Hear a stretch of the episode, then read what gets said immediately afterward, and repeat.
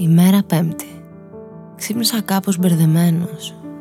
Ήταν τόσο όμορφα χτες. Εκεί, μαζί σου. Μάλλον σε συμπαθώ πολύ.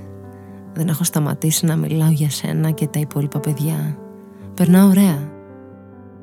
Σκεφτόμουν μήπως ξεκλέψω λίγο χρόνο και περάσω να σε δω από τη δουλειά. Θα κάνω πως θα ήμουν εκεί γύρω και θα έρθω. Ε, λογικά θα θέλεις και εσύ να με δεις φαντάζομαι.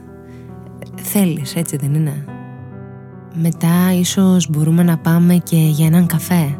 Έχει τον αγαπημένο μου καιρό έξω και... Άρα για εσένα σου αρέσει αυτός ο καιρός; Θα σε ρωτήσω. Πάω να ετοιμαστώ, τα λέμε σε λίγο. Ελπίζω να είσαι εκεί.